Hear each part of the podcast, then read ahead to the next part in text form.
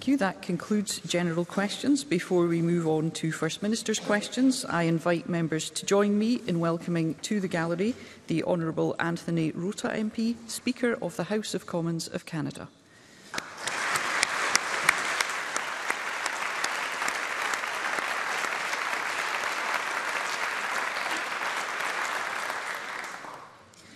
Thank you. The next item of business is First Minister's questions, and at question number 1 I call Douglas Ross. Thank you.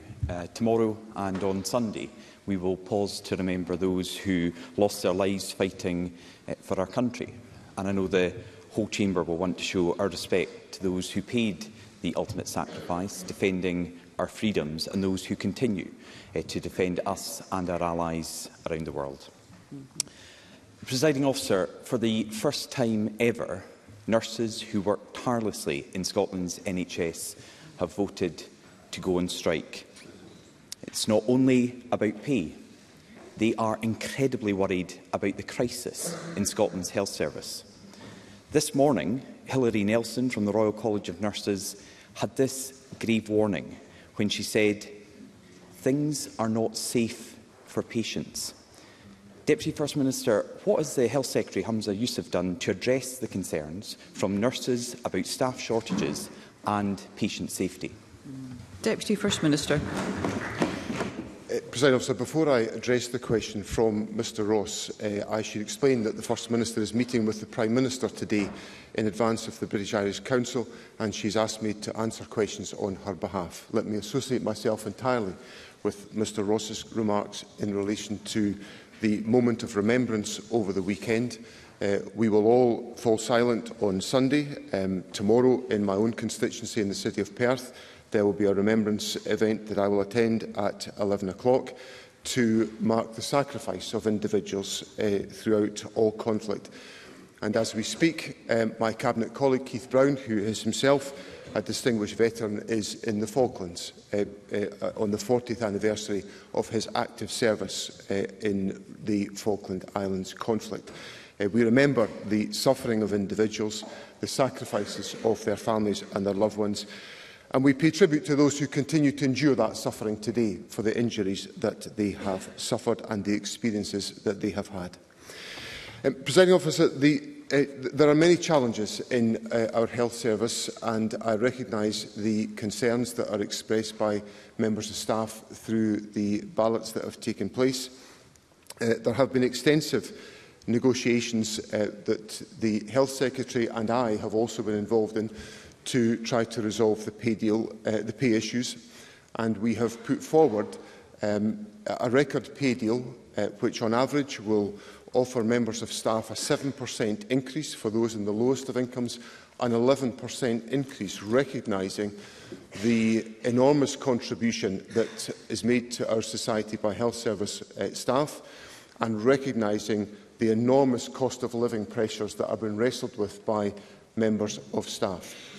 In addition to that contribution to resolve those issues, the Health Secretary has been actively involved in discussions to address some of the challenges within our health service, principally around about the issue of delayed discharge, which we recognise to be one of the most significant factors in impeding the flow of patients through accident and emergency and to other aspects of the health service, and then ideally to ensure that those individuals are then supported appropriately within the community. There are of course challenges about the availability of members of staff to do that. We have record employment within the health service just now, but we also have vacancies, and we have vacancies within social care, which of course has not been helped by the fact that we have lost free movement of citizens, which was helping us to deal with the issues that Mr Ross raises. So I assure Mr Ross that on all issues, the Government is entirely focused, with very clear direction from the Health Secretary and with the active support of the First Minister and myself, to make sure that we address the challenges that we face. Douglas Ross. So that's the SNP defence for what they're doing. Let's hear from nurses themselves. Don Marr from the Royal College of Nurses said this last night. We've been in talks for months and months and months, and it has got to the point now where nursing staff are having to stand up, not only for ourselves, but for our patients as well, because this government is not listening. And it's now beyond doubt that this Health Secretary has failed. Dr. Peel, chair of BMA Scotland's Junior Doctors Committee, said this week, "Right now, it's been so awful for so long, we are simply broken, overwhelmed, exhausted, with nothing left to give. As far as I can see, the NHS is collapsing around us. Staff are leaving in their droves to protect themselves." And the facts confirm that our NHS is on its knees. This week's statistics revealed the situation at accident and emergency departments is at its worst ever levels. More patients are waiting longer than ever before. Now, this is a new low, but it's the 14th time since Humza Yousaf became Health Secretary that waiting times have hit their worst ever levels. Every time we think it can't get any worse, under his leadership in the NHS, it does. So, Deputy First Minister, surely you agree this is a damning indictment of the Health Secretary's time in charge of Scotland's NHS. Always through the chair, please. Deputy First Minister. President Officer, what I accept is that there are very significant challenges in the National Health Service. There are very significant challenges in the National Health Service right across the United Kingdom. So the point that Mr Ross makes about accident and emergency is an important point, but it has to be considered in its proper context. In its proper context, although there are challenges in A&E in Scotland, we have the best performing A&E system in the United Kingdom.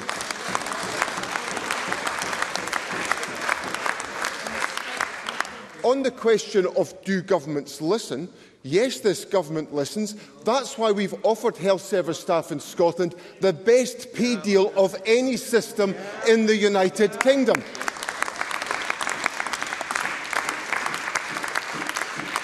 And on the question of the future of the National Health Service, resources are absolutely fundamental. That's why it is laughable for Douglas Ross to come here and raise these issues with me when only 7 weeks ago he wanted me to cut tax and the folly taken forward by Liz Truss, which would have damaged public investment in our health service. Douglas Ross. John Swinney. Thank you. John Swinney wants to consider the statistics and the facts in the round, so let's make sure he is speaking about the correct figures, because we know there are reports from a whistleblower this week that as many as 2,000 patients per month are being missed off of A&E waiting times in just one hospital in Scotland. So if you're going to come to this chamber and quote figures, make sure they are the correct figures, because, Deputy First Minister, this is the most serious of issues. Lives are on the line because this Health Secretary keeps failing to bring forward any solution. We've spoken to one lady this week who called an ambulance when she had a suspected heart attack. They waited for an hour for the ambulance to arrive. When it then got to hospital, they waited outside the hospital for 3 hours. When they got inside, they waited 36 hours to get a bed. Now, the lady involved and her family are full of praise for the staff, but this is clear. It was a suspected heart attack, and a tragedy has been avoided in this case. And I know every single MSP in this chamber, including those who clapped the Deputy First Minister's response there, has cases like this coming from their area. Yet this morning, the Health Secretary, Humza Yousaf, said, and this is a direct quote, "Our recovery plan is a 5-year recovery plan. We are already seeing elements of recovery." Elements of recovery. What planet is he on? So, Deputy First Minister, can you tell this chamber, can you tell patients, can you tell staff in our NHS what are these elements of recovery within the NHS? Can I remind members that to speak through the chair, please? Deputy First Minister. Thank you, Presiding Officer. In relation to the circumstances that Mr Ross recounts, of course it is of the deepest of concern that a member of the public has had to wait that long for the degree of for the access to an ambulance and accident emergencies. I would say to Mr Ross, the median time for the arrival of ambulances is of the order of 45 minutes. So the circumstances that he has recounted are unacceptable. There is congestion in our A&E departments, which is caused by the volume of presentations at A&E and also because of the obstacle created by the number of patients who are in hospital that should be discharged. And that is a focal point of significant activity across government to ensure that we reduce delayed discharges. Indeed, the Health Secretary and I spent a significant amount of our time yesterday in discussion with partners about practical steps to address that. In relation to the question of improvements in the National Health Service, the Government has invested £600 million in the Winter Resilience Support Package. We are helping to recruit 1,000 members of health and care staff to support staff in their activities. And we are investing £50 million in urgent and unscheduled care to help to improve A&E performance. In terms of the progress that has been made, Mr Ross should be familiar with the fact that the longer waits for treatment are reducing significantly in relation to the two-year position, which was one of the priorities set by the Health Secretary. So I accept there are challenges in the National Health Service, but I take this opportunity to pay tribute to the members of staff who are working phenomenally hard on the back of a pandemic that Mr Ross never acknowledged. Deputy First Minister, can I ask members to remember that the Code of Conduct requires that we treat one another with courtesy and respect, and that means that we hear one another when we are speaking. Deputy First Minister. Thank you, Presiding Officer. So I pay tribute to members of staff who are working phenomenally hard on the back of a pandemic which Mr Ross never mentioned, which has put huge strain on our National Health Service, but they are doing their level best with the largest number of staff ever provided in the National Health Service by this Government to support the people of our country. Douglas Ross. I will always praise our NHS staff. I highlighted the case study that I used as an example where the family rightly praised our NHS staff. But John Swinney, like his boss, is using COVID as a deflection for his government's failures because Karen Morrison from Forth Valley Unison, the Secretary of Unison for Forth Valley, described the situation at Forth Valley Royal Hospital as far worse than we had in the pandemic, 1,000,000 times worse. So stop using that as an excuse for your failures and start dealing with things. Because through the chair, from day one, Presiding Officer, we have said to John Swinney, the SNP and this Government that Humza Yousaf's recovery plan was hopeless. It was flimsy, no detail and no substance. The SNP insisted it would get Scotland's NHS back on track. But this is what their recovery plan has delivered. Record vacancies, the longest ever waiting times, patients struggling to see their GP, nurses voting to strike for the first time ever, and the worst A&E waiting time statistics on record. Scotland's NHS is in crisis. And whoever the SNP tried to blame, it's obvious that the man responsible is sitting right there next to the Deputy First Minister. Humza Yousaf has failed, and all he can do is spin that the SNP is in recovery when really it's at breaking point. Just how much worse does it have to get for patients and staff in Scotland before he takes responsibility? Deputy First Minister, Scotland's NHS deserves better than Humza Yousaf. When will this Health Secretary be sacked?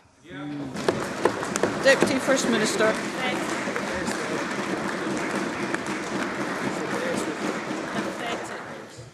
Given the absolutely, totally chaotic turmoil of ministerial resignations and dismissals in the United Kingdom Government, what a laughable proposition to put to me this morning.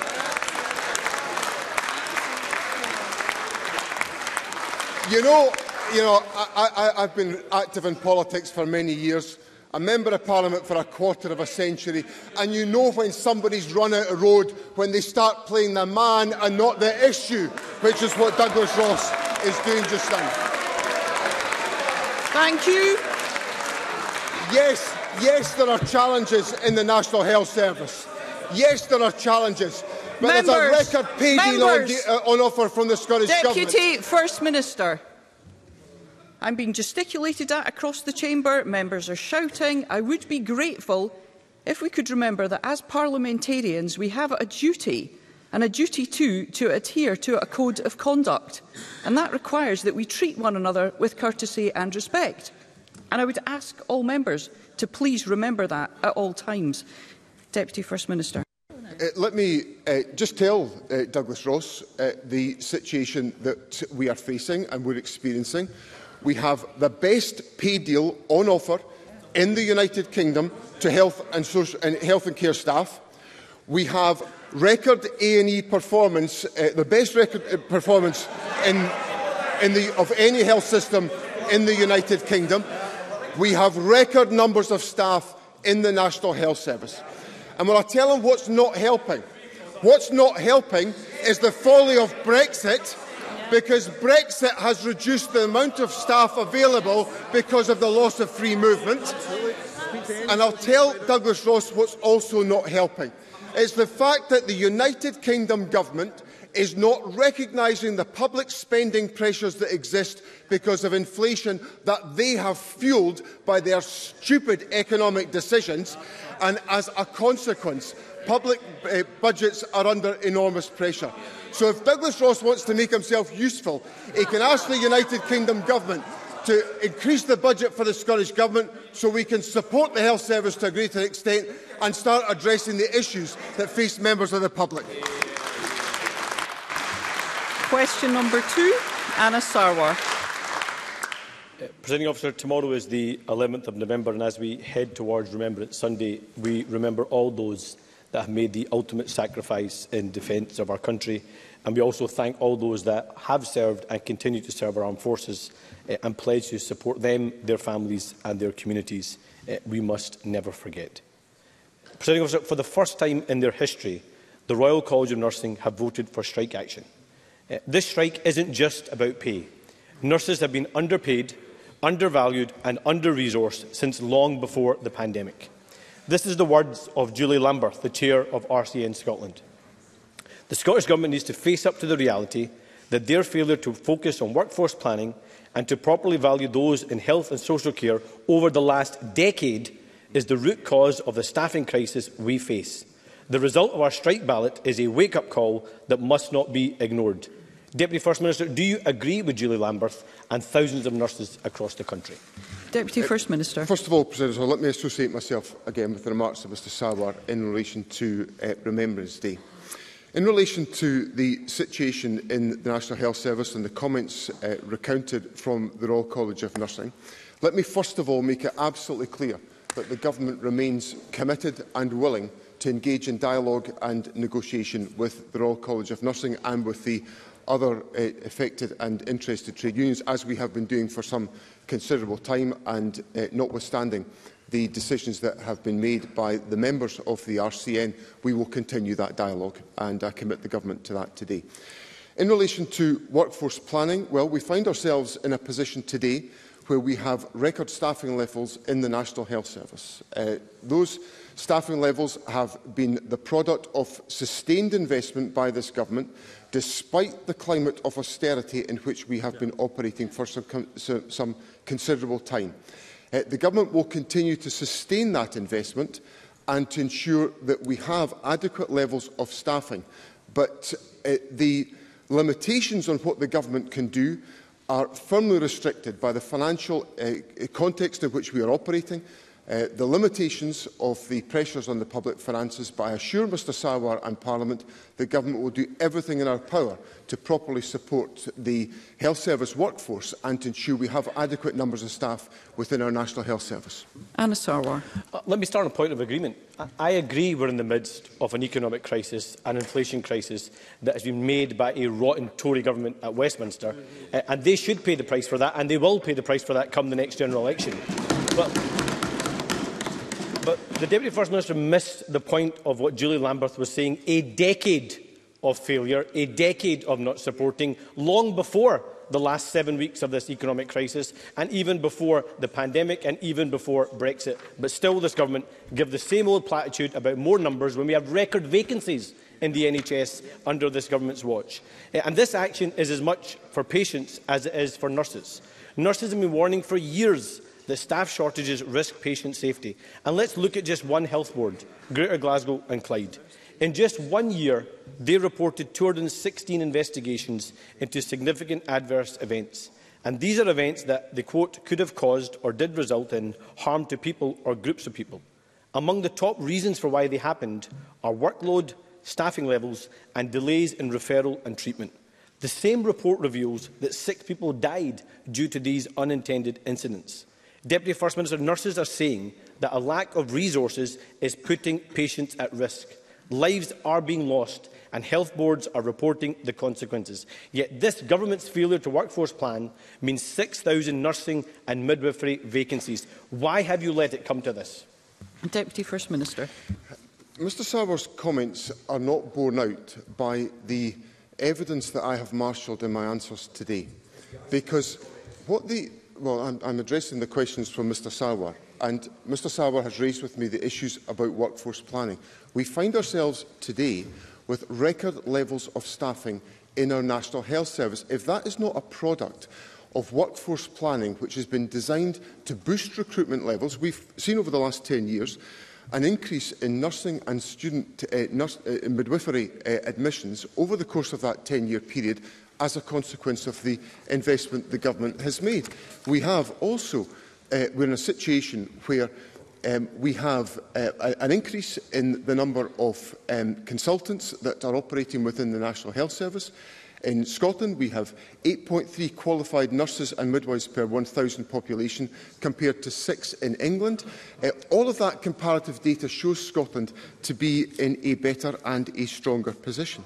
Now, what I don't think helps the situation is the comments made at the weekend by the leader of the United Kingdom Labour Party, who said, I think we're recruiting too many people from overseas into, for example, the health service. I listened to those comments with incredulity, because what is hampering us in the National Health Service is the Brexit that was inflicted on us by the Conservatives, ending free movement of individuals, which has lost members of staff from our National Health Service. We need to reverse that. We need to have an approach that is open to migration so we can boost the recruitment into our National Health Service. And the comments from Keir Starmer are a disastrous signal to give to hard-working members of staff. Anas Sarwar. Presiding Officer, let me address that final point. I have led a cross-party campaign in this Parliament against racial and religious prejudice, so no one should miscategorise my position or the position of my party. So let me be... People might want to heckle, but they should listen. Thank you. We will hear Mr Sarwar. Let me be clear. Migrants play an invaluable part in our NHS, and they always have done and they always would do. And I would also say people that come and work in our NHS are not migrants. They're equal Scots, just like the rest of us. But that should not stop us having a credible workforce plan that means we train more doctors and nurses here. Now, the First Minister has rightly been calling in the last few days for more action on loss and damage on climate change. So we should not pretend that taking nurses and doctors from developing countries does not cause loss and damage to healthcare systems in those countries. So let's not create a climate of fear. Let's not change and play on that rhetoric that's beneath the Deputy First Minister, and let's actually talk about what's happening here right now in the SNP's watch. And I also listened to the answer the Deputy First Minister gave. His head is frankly in the sand. If it's so good, if it's so rosy, why are they striking for the strike action for the first time in their history? Nurses have been crying out for years about the problems long before the pandemic. And let's not forget, these were the staff who kept going even when their lives were at risk from a deadly virus, but they're now being forced into action to try and save their patients' lives. Week after week, tragic stories come to this Parliament, and week after week we get the same old excuses. This Health Secretary and this government are clearly out of their depth. After 15 years in government, 750,000 Scots on an NHS waiting list, the worst ever waits at A&E, and now the Royal College of Nursing going on strike for the first time in their history. Does the Deputy First Minister accept that our NHS has not faced a crisis like this in its history, that it's the worst it's ever been, and it's all happening on the SNP's watch? Deputy First Minister. First of all, I think I touched a very raw nerve with my comments about Keir Starmer, because anyone looking at my track record of all my public service will find that I have always been on the side of openness and about welcoming people from other countries into our society. And the point I'm making to Anas Sarwar is that our ability to recruit staff, our ability to provide the necessary means by which people can work in our National Health Service have been totally undermined by Brexit and the Conservative government, and Keir Starmer, by his comments at the weekend and by his hostility to addressing any issues about migration, is simply taking the same line as the Tories, and that is an absolute disgrace.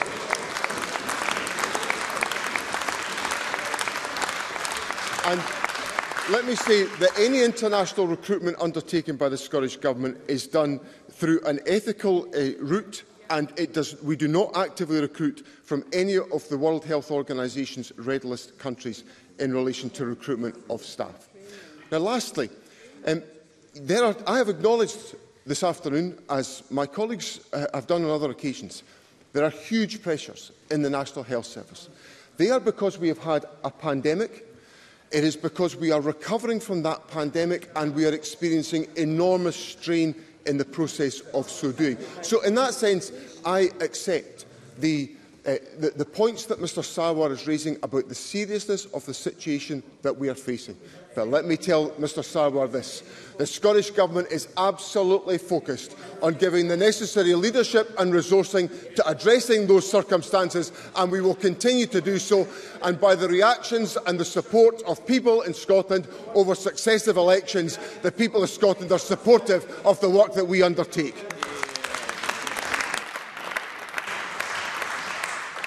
I'm going to move to question three and take supplementaries at the end. In order to reach those supplementaries, I would ask that we have short and concise questions and responses to match. And I call Maggie Chapman, question three.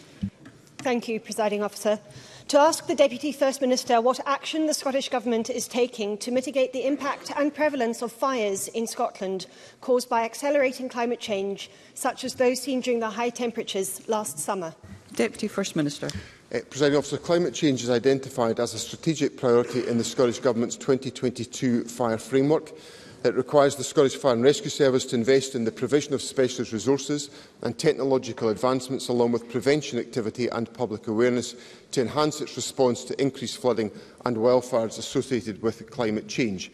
The Government is responding to the full range of climate risks identified for Scotland through its 2019 adaptation programme, which sets out more than 170 policies and proposals to build resilience to the impacts of global climate change as part of our just transition to net zero emissions by 2045. We are preparing our next programme in response to the most recent UK climate change risk assessment for publication in 2024. Maggie Chapman. I thank the Deputy First Minister for that response. In spring and summer this year, we were repeatedly warned of extreme wildfires across Scotland. We saw blazes spread rapidly through urban areas in England. Research shows that firefighters come into regular contact with carcinogenic combustion products. They have high risks of cancer and get these cancers earlier in life than the general population. In fact, the World Health Organization recently classified firefighting as a carcinogenic profession. We clearly have a responsibility to ensure our firefighters who tackle these blazes are safe. Can I ask the Deputy First Minister what the Scottish Government is doing to ensure our firefighters do have the equipment they need to keep themselves safe, what plans are in place to ensure fire stations have the necessary decontamination equipment, and whether the Scottish Government will consider routine health screening for firefighters to catch any illnesses as early as possible? Deputy First Minister. Presiding Officer, there's a range of points in the questions posed to me by Maggie Chapman, which are properly operational matters for the Chief Fire Officer and the SFRS Board in allocating the £352.7 million of budget provision that we make available to them, which looks at the whole range of improvements and enhancements that have to be made in the Fire and Rescue Service. I am aware that the Scottish Fire and Rescue Service Contaminants Group are taking action across all aspects of operations to reduce exposure to harmful contaminants. I understand also that that group met with Professor Anna Steck of the University of Central Lancashire to hear directly of the important research work that she is undertaking in relation to these questions and to offer SFRS cooperation on that work. Thank you. Before I take a supplementary, can I remind members that supplementary questions should be brief and should not consist of multiple questions? And I call Siobhan Brown. Thank you, Presiding Officer. Can I ask the Deputy First Minister what measures are in place to protect Scotland from any potential risks to cyber security? Deputy First Minister. My apologies, that was question number 4. Thank you. Thank you, President. Cyber resilience underpins everything we deliver as a government and is crucial to fully realise Scotland's digital ambitions. Cyber security policy is reserved. However, in recent years we have worked steadily with key partners to build Scotland's cyber resilience. In 2021 we published the Strategic Framework for a Cyber Resilient Scotland, which sets out a vision for a digitally secure and resilient Scotland and builds upon our initial strategy published in 2015. Siobhan Brown.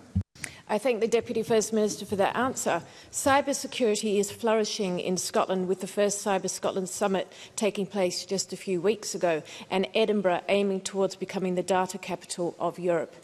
Can I ask the Deputy First Minister, what are we going to do to continue this positive path through building cyber resilience in the public sector?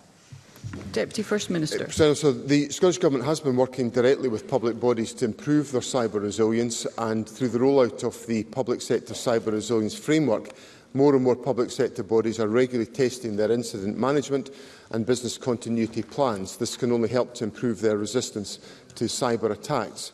We are also progressing with the establishment of the Scottish Cyber Coordination Centre, which draws together the work of Police Scotland, the National Cyber Security Centre and other organisations to enhance Scotland's ability to prepare for and to respond to cyber incidents. Liz Smith.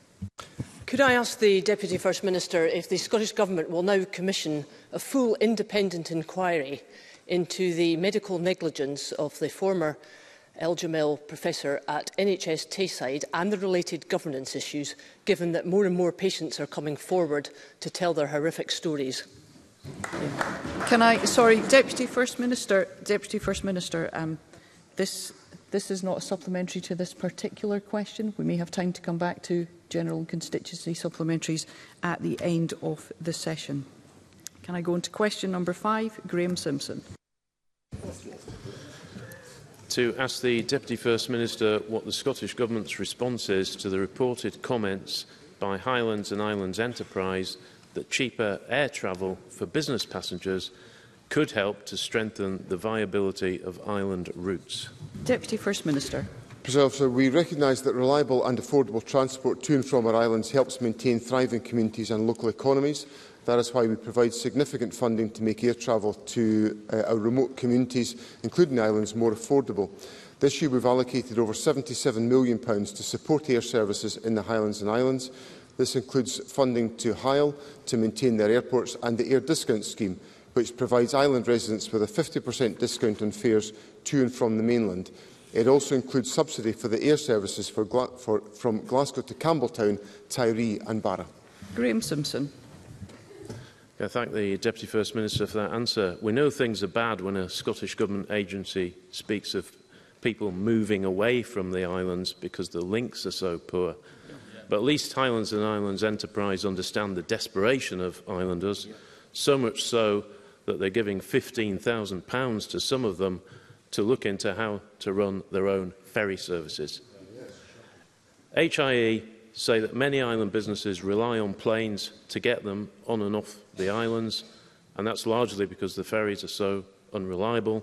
So cheaper airfares for businesses will bolster vital air routes. HIE also say that better links for everyone will help to stop depopulation. They point to chronic issues around the West Coast ferry fleet and a need to help island councils who run their own services to replace their own fleets. So will the Government do anything more about airfares? Will it help the councils to fund new ferries? And when is this Government going to pull its finger out, tell us how it wants to run ferries in the future and set out a proper ferry replacement plan? Deputy First Minister. Presiding Officer, as I set out in my original answer, the Government is significantly funding the air services in the Highlands and Islands to the tune of £77 million. And of course, if Mr Simpson is making an argument for more money to be spent on this, it's a bit rich since 7 weeks ago the Conservatives were asking me to reduce taxes, and which would have come at the expense of public expenditure. And no amount of agitated explanation from Rachel Hamilton is going to defer me from my course to point out that the Conservatives come to this chamber with absolutely hypocritical propositions about lowering taxing and increasing spending at the same time. And on the question of public expenditure for ferries, about 10 years ago, the Government was spending £139 million annually on ferry services. We are now spending £315 million on ferry services and expanding the routes and the services that people can rely upon. Liam MacArthur.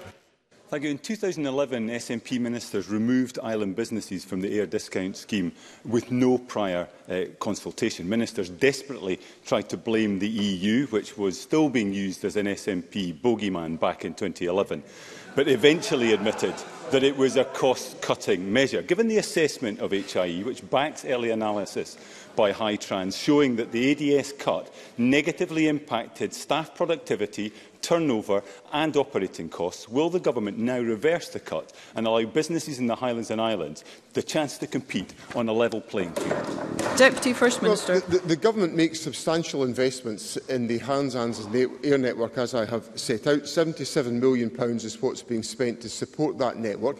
Obviously, the Government will engage constructively with local communities, as I and other ministers do on a constant basis, but we have got to make choices about the availability of resources and concentrate those resources in the most effective way to ensure that we support island communities. And as I announced just in the emergency budget review last week, we are putting additional financial support into island communities to support the recovery from COVID.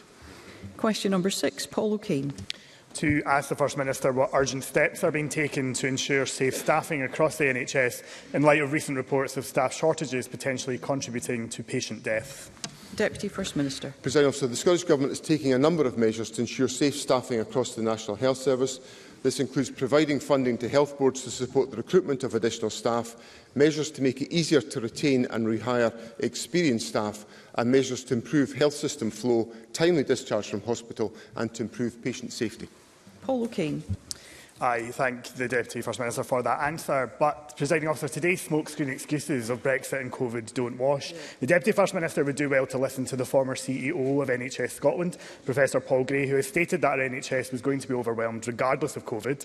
His excuses do not explain why the First Minister slashed training places for nurses and midwives back in 2012 when she was Health Secretary. They do not explain why the Scottish Government missed its own target of recruiting 700 new student nurses this year, and they do not explain why, for the first time in history, nurses have voted overwhelmingly in favour of strike action, a dispute not just about pay, but about better working conditions and higher standards on wards. The responsibility for this situation lies at the door of the Government and this failing Health Secretary. Presiding Officer, 2 people have died at the Queen Elizabeth University Hospital in only 1 month this summer, with their deaths linked to short staffing. Our health service is on its knees due to this Government's incompetence. So when will the Deputy First Minister commit to an investigation urgently into those 2 deaths, and when will he give a commitment to get a grip on safe staffing and ensure that all of our staff, hard-working, are supported with dignity and respect?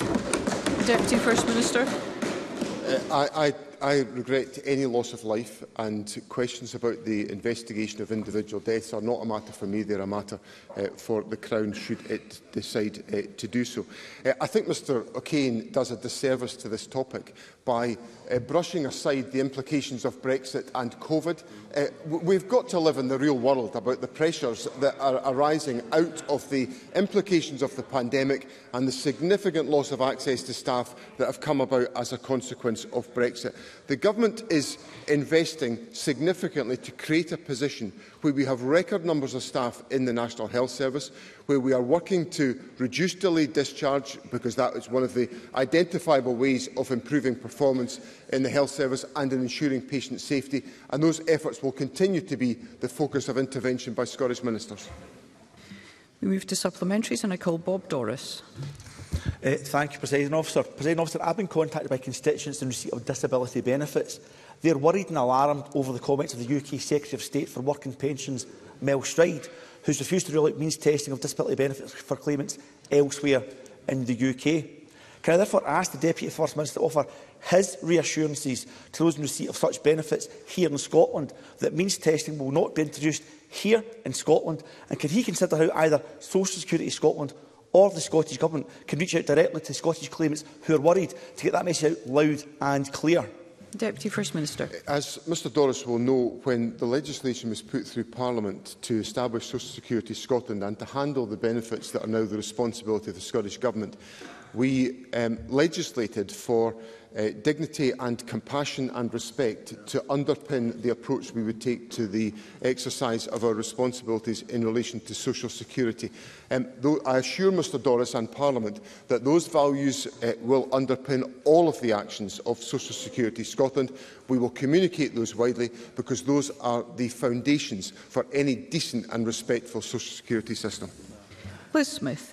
Thank you, and thank you for the second opportunity. Can I ask the Deputy First Minister if I could ask him whether the Scottish Government will now commission a full independent inquiry into the medical negligence of Professor Eljamel, the former disgraced surgeon at NHS Tayside, and the governance issues, given that more and more patients are coming forward with their horrific stories about what happened to them? Deputy First Minister. President Officer, first of all, I recognise the seriousness of the issue that Liz Smith raises with me today, and I express my regret to anybody who has suffered as a consequence of the practice of Professor Eljamel. The Health Secretary, as Liz Smith will know, has already met with her to discuss this issue, and he's also met with some of the, those affected by the actions of Professor Eljamel. As Liz Smith will know, NHS Tayside commissioned a review from the Royal College of Surgeons into the practice of Professor Eljamel. These are professional issues that affected his clinical practice and obviously restricted Professor Eljamel's clinical responsibilities as a consequence.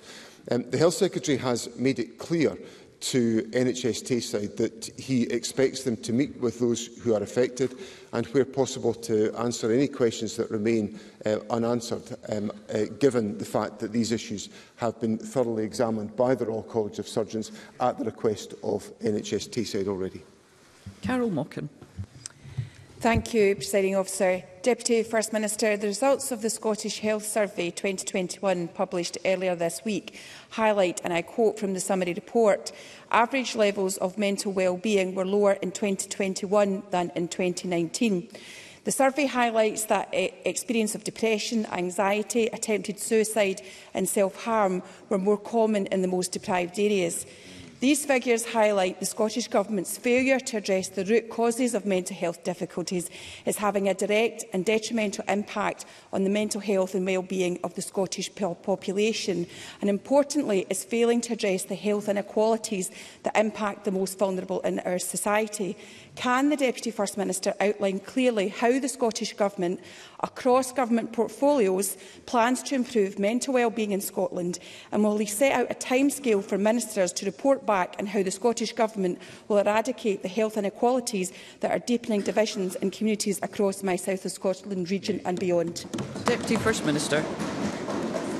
The Government takes forward a range of different measures to tackle the issue of health inequalities in all of our communities, whether that's the work that we take forward in relation to the eradication of child poverty, which is captured in the Child Poverty Delivery Plan that Parliament considered earlier on this year, which has at its heart the addressing of some of the fundamental issues that Carol Mochan puts to me. That is supplemented by the work that is undertaken to tackle and to address addiction within our communities, whether that's drug addiction or alcohol addiction, with the various measures that are put in place in that respect. And then also, the Government has achieved the objectives of the recruitment of staff in relation to the provision of counselling services, both within our schools and also within the wider community, as a consequence of the projects and priorities that we set out. So I acknowledge the importance of these issues, and I would assure Carol Mochan of the commitment of the Government right across a range of portfolios to address these issues, because the questions of health inequalities are directly connected to questions of poverty and wider inequality in our society, and the Government's agenda is determined to address these questions. Natalie Don. Thank you, Presiding Officer. As the Tory-made cost of living crisis soars, it will sadly come as little surprise that the Trussell Trust have today said it has recorded its busiest period ever between April and September 2022, distributing around 116,000 parcels in Scotland.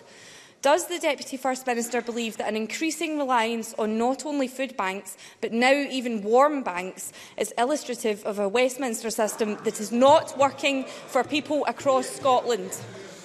Deputy First Minister.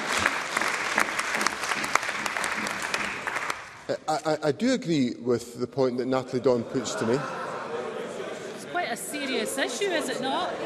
Thank you, members. Let us hear one another. Thank you. Outrageous.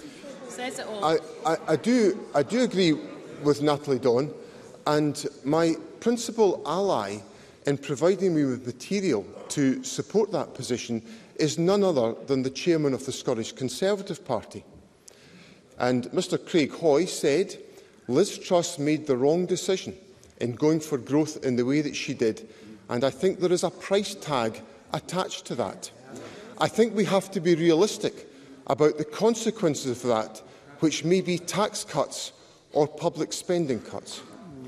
The only bit that I disagree with Mr Hoy about is that I don't think it will just be either tax cuts or public spending cuts.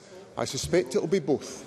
And it will be the unbridled responsibility of the Conservative Party, who, when that stupid budget came out, demanded that I follow that course of action. That would have inflicted misery on the public in Scotland, coupled to their inaction over the summer on energy costs. The Tories are responsible for the cost of living crisis, and they should pay a price for it.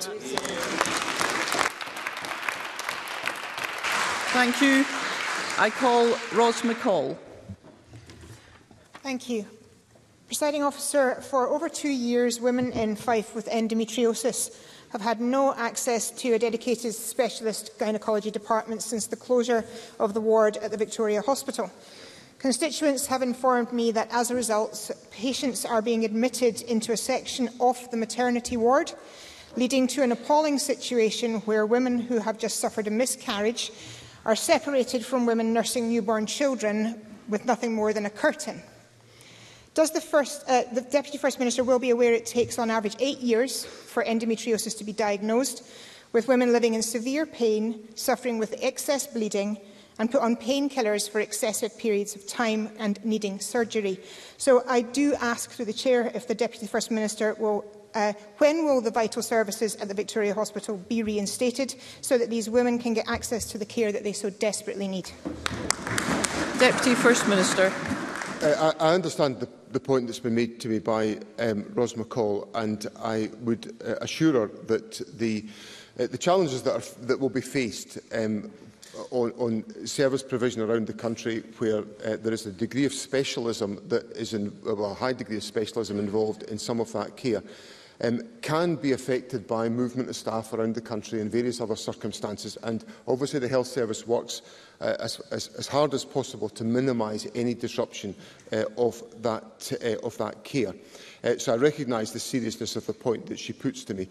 I would say that one of the initial priorities of the Women's Health Plan is to improve access for women to appropriate support, diagnosis and the best treatment for endometriosis, and to improve the care pathways that are involved. And the Government will focus on those particular issues, and I will look specifically at the issues about NHS Fife that she raises with me today. And Neil Bibby. Thank you, Presiding Officer. A catastrophic blunder at Renfrewshire Council means the newly built Dargavel Primary School is half the size it needs to be. Built for a capacity of around 450 pupils, the estimated role is set to be 1,100. Children promised a new school now face learning in porta cabins. Parents are appalled and have lost confidence in Renfrewshire Council. This mistake will cost millions of pounds from Renfrewshire's already squeezed education budget, a colossal waste. Can I ask the Deputy First Minister to meet with me and parents to discuss what solutions can be provided for local children now, to make sure there is accountability for what has gone wrong here, and to ensure that no other child in Renfrewshire loses out from any resulting shortfall in school budgets? Deputy First Minister.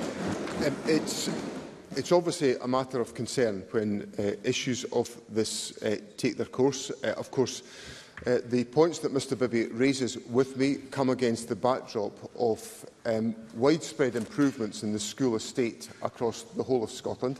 When this government came to office, 63% of children were being educated in good or satisfactory buildings. That is now in excess of 90% as a consequence of the investment the government has made. So there is an individual problem that he is raising with me about this school, but the general position in Scotland is of an improving nature of the school estate. I'll happily meet with Mr Bibby and his constituents to consider the issues that he raises with me, but I would encourage him to recognise that issues of this type can emerge in the planning of individual projects, but that against the backdrop of sustained investment by this government, the quality of the school estate is improving around the country. Thank you. That concludes First Minister's question.